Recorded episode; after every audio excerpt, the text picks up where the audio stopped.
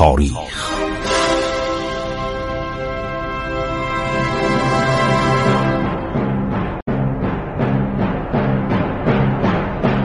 کاری از گروه جوان و اندیشه رادیو جوان.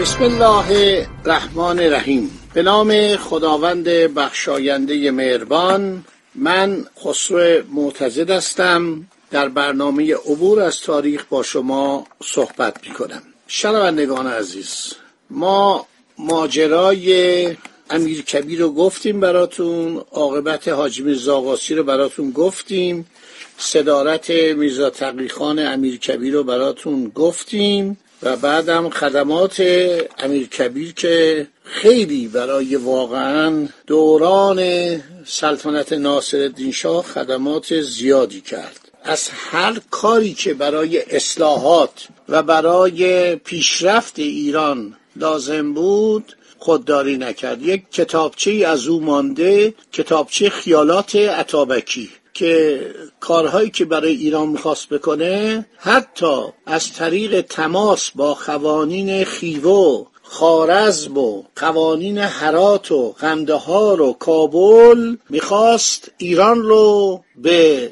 وسعت دوران صفویه و نادرشاه برسانه. خیلی خیالات داشت. خیلی آدم بلند نظری بود. ایران رو خیلی دوست داشت و گفتیم که چه بلایی سر این آوردن. به نظر من انگلستان نقش مهمی در نابود کردن امیر کبیر داشت از طریق ملکه مادر مهد اولیا ملکه مادر که نوکر انگلستان بود و با خانم شیل و شوهرش تماس دائم داشت و کل فرانت هم که قبلا قبل از شیل بود اونم از حامیان ملکه مادر بود. خیلی خوب. در اوایل صدارت میرزا آقاخان در نیاوران موقعی که شاه می‌رفته به نیاوران. چرا می‌رفته به نیاوران؟ برای اینکه نیاوران یک کاخی بود اونجا فتلیشا ساخته بود و عرض شود که ناصر شاه چون از کاخ محمدیه خوشش نمی اومد کاخ محمدیه همون جایی که الان در تجریشه در خیابان ولی اصل نرسیده به میدان تجریش شده موزه سینما. اینجا محمد شاه اینو ساخته بود در همونجا مرده بود. شاه خاطره خوبی از این کاخ نداشت. گفت آقا این کاخ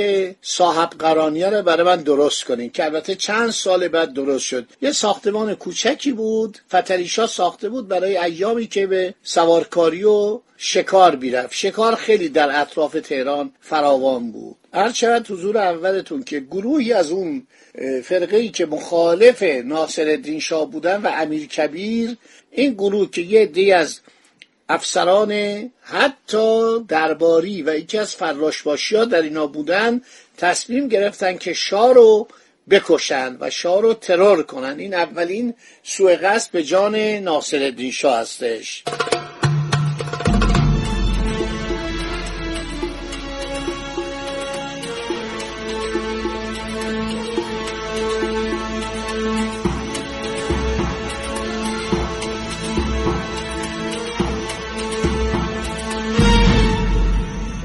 هر شود که معمولا شاه برای شکار و اسب دوانی می‌رفت به نیاوران. اینا همش بیابون بود اینجا. و چه بیابونای سرسبز و خرمی بود شمیرانات.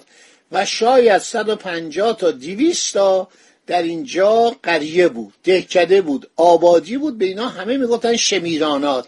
این کلمه شمیرانات خیلی معروف بود چون تهران در تابستان هواش گرم بود. و هواش قابل تحمل نبود مردم معمولا سه ماه تابستان از خود خانواده سلطنتی بگیرید می‌رفتن کجا؟ می‌رفتن شمیرانات. این سفرای انگلیس و روس و فرانسه و آمریکا و هلند تو کتاباشون نوشتن. نوشتن در تابستان هیچ کس نمی‌تونه در تهران زندگی کنه مگر اونی در تابستان اونجا. دولت هم نمی‌داد. بعد دولت ایران به خاطر روابطی که با انگلستان پیدا کرد سر جریان عرض شود که رفتن فرانسوی از ایران و ایران مستشار نظامی نداشت ناچار شد که دست به دامان انگلستان دراز کنه و سرگور ازلی و سرجان مالکوم اومدن و به ارتش ایران مستشار دادن کمک نظامی کردن پول دادن سالی دیویس هزار تومان می‌دادن. برابری یه قسمتی رو در قلحک به عنوان عرض شود که یلاق دادن به سفارت انگلیس که اینا اونجا چادر می‌زدن یه باقی بود. بعد بهمن میرزا پسر پتلیشا اومد دستور داد که این باغ رو برچینن.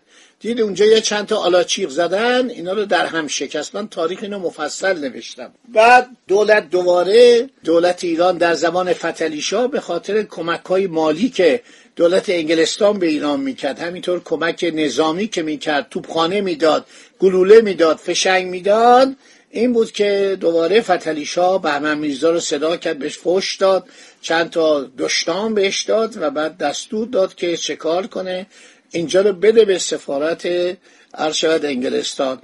ولی اینجا رو به صورت چادر چادر می‌زدن آلاچیق می‌زدن یه کارهای راحتی می‌کردن تا بعد از شکست ایران از انگلستان که حالا خواهم گفت جنگ معروف 1856 1272 بالاخره ناصر شاه موافقت کرد که این محل قلحک رو ببخشه به سفارت انگلیس برای تابستون. اینا اونجا اومدن و خیلی درستش کردن. خانه ساختن و بهارخواب ساختن و استخ ساختن و و بعدم دولت ایران دیگه قبول کرد که اینها مال سفارت انگلیسه. البته ما متقابلا جایی رو در لندن به ما دادن که ما سفارت داریم. پروندهش بسته است.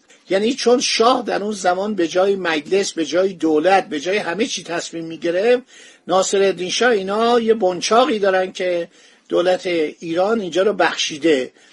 این قلحک رو بخشیده. کما اینکه این روسان بلا فاصله اومدن گفتن که آقا یه زمینی هم به ما بدید در کجا؟ زرگنده.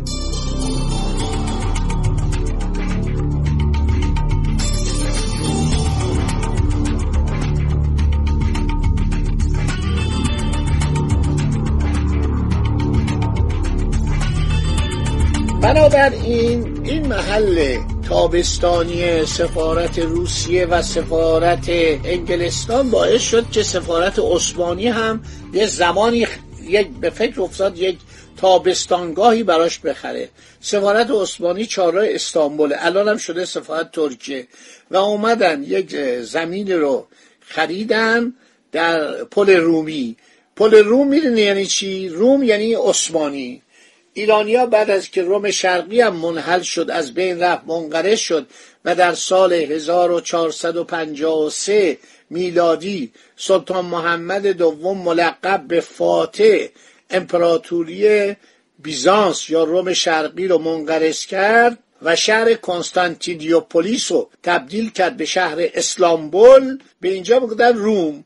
شما تمام عرض شود که تواریخ دوره صفوی رو بخونید دوره نادرشاه رو بخونید دوره زندیه رو بخونید دوره قاجاریه رو بخونید گفتن روم. و اینا رو رومی می‌دونستن لشکر روم لشکر عثمانی رو لشکر روم می‌دونستن. و این اشتباه بود همینطور مونده بود. بنابراین سفارت عثمانی هم پل رومی رو زمینش می‌خره برای خودش درست می‌کنه. و سفارت آلمان اونم میاد که جانشین سفارت پروس شده بود. در 1871 پروس از بین میره و ادغام میشه 25 پادشاهی عرض شود کوچک آلمان در پادشاهی پروس میشه آلمان. اونجا رو هم می‌خرم. الان پل رومی محل سفارت آلمان خیلی جای بزرگ و قشنگ چه درختایی. خب الان 150 60 سال اونجا مال سفارت آلمان بوده. و جالبه براتون بگم این داره اطلاعات عمومی شما بد نیست بدونید. 1320 که شوروی و انگلستان ایران رو اشغال می‌کنن دستور میدن که سفارت آلمان برچیده بشه. در سفارت آلمان میبندن سفارت ایتالیا رو میبندن. چند ماه بعد که ژاپن وارد جنگ میشه در سفارت ژاپن هم میبندن. بعد این کشورهایی که تابع آلمان بودن مثل مجارستان مثل رومانی و چند تا کشور دیگه کشورهای کوچیکی بودن اینا متحد بودن متحد اجباری آلمان نازی بودن. اینا رو هم تعطیل می‌کنن. و بعد مدتی بعد که فرانسه عرض شود که فرانسه ویشی بوده. یعنی فرانسه بوده که تحت اشغال آلمان بوده. اونم میبندن. سفارت فرانسه هم در تهران میبندن. میگن هر کی با ما دشمنه دشمن شما هم باید باشه. و جالبه که سفارت آلمان محل تابستانیش تعلق می‌گیره به نخست وزیری. یعنی وزارت خارجه چون سفارت ایران در برلین هم اشغال شده بود از طرف آلمان ها دیگه درش بسته شده بود بعدم بمباران شد. در جریان جنگ جهانی دوم آنتردن لیدن در خیابان آنتردن لیدن خیلی جالبه که برلین وقتی بمباران میشه این سفارت از بین میره. ولی دروازش حتی تو خرابام رفته بودن دیده بودن. خب بنابراین دولت وزارت خارجه سفارت آلمان رو اشغال می‌کنه و مدتها اونجا محل تابستانی وزارت خارجه بوده.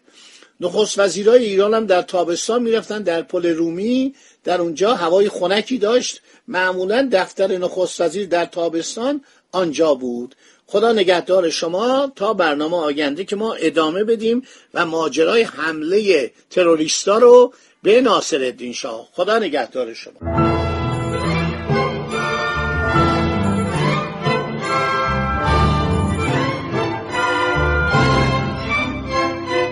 عبور از تاریخ.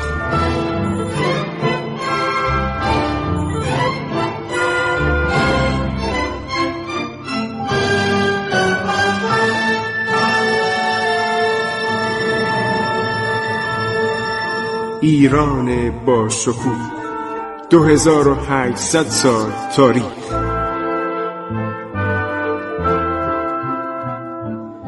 سرگذشت ایران ما به روایت خسرو معتزد